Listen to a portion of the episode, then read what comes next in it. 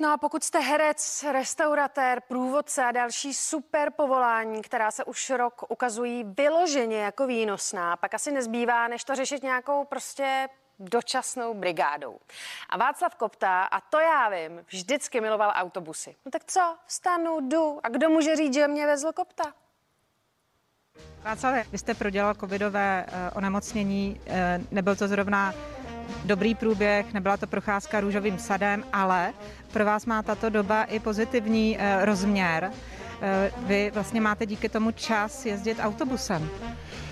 Tak to máte svatou pravdu. Já jsem přemýšlel poměrně dlouho, jak s tím náhle nabitým časem naložit nejlépe a myslím si, že jsem zvolil dobře, protože dostat se za volant autobusu není úplně v 55 nejjednodušší, takže to trvalo dlouho, trvalo to měsíce dokonce, než jsem prošel všema zkouškama zdravotníma, psychologickýma testama a tak dále, ale šel jsem zatím poměrně tvrdě, domnívám se, že že vlastně nic v životě mě doteď nestálo tolik sil, jako zrovna splnění tohoto snu. Ono se to zdá být, no tak bože, tak jezdí s autobusem, ale není to tak.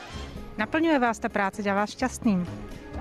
Musím říct, že jo, opravdu, protože eh, eh, je to dětský sen, který se vlastně celý život někam zakuklil v té hlavě a navíc mám to privilegium, že jezdím v oblasti, eh, kde bydlím, takže potkávám kamarády, potkávám spolužáky, vozím známý o víkendu. Manželka, když, když se stane nehoda, dojíme kafe nebo něco, tak stojí před domem, já přibrzdím a, a předá mi to do auta. Už jsem vezl obě své dcery.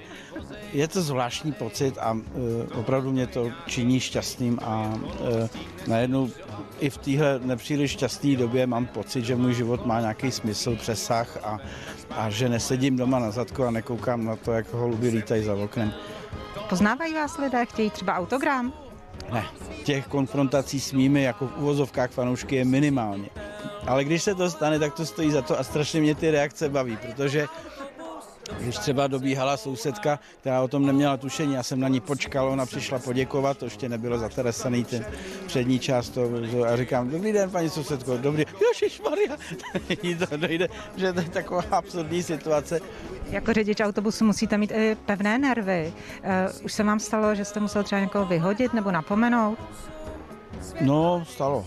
Stalo mírně uh, při opilým pánem, který, no mírně, on mi nejdřív vypadl z autobusu a pak chytil druhou vrtuli a spadnul do něj zpátky a trošku jsem se vyděsil, protože zůstal ležet, tak jsem nevěděl, co s tím, ale zvládnul jsem to a příjemný okamžik to nebyl, ale aspoň mi to dalo na vědomí, že prostě tohle k té práci patří taky. I za takové situace jsem vděčný. Teď jsem třeba e, zažil i sněhovou kalamitu kdy ráno v pět hodin ještě není upravená ta vozovka, vy se řídíte tím autobusem, abyste byla včas na té první zastávce, tak je to i adrenalin, ale strašně mě to baví.